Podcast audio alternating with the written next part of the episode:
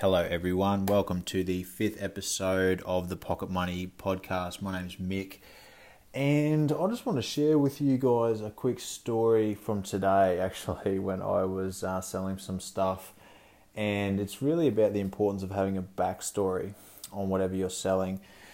Of late, I've been selling for my father-in-law. Just some he's a um, has a lot of stuff in one of his old sheds, and basically, there's a lot of products there and um, bits and pieces like chest freezers. We've had benches. We've had cold rooms, um, cooking equipment, all this sort of stuff.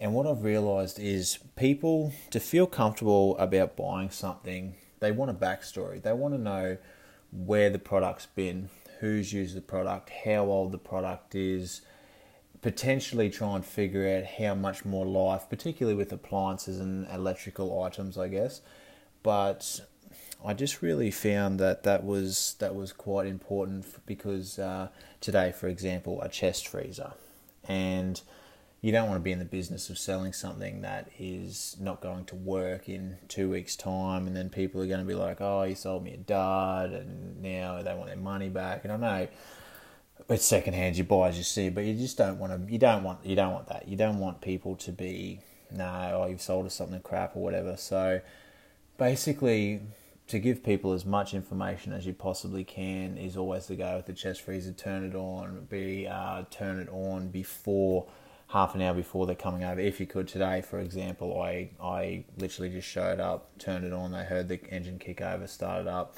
and it was fine. But they, from me being able to tell them what it was used for, what it was out of, how old it was, it just makes the transition to um, to buy a lot easier, I believe then it just makes yeah makes the decision easier. So whenever you're selling, whatever it is, it's uh, it's always a good idea to have that backstory to give the buyer confidence in what they've got.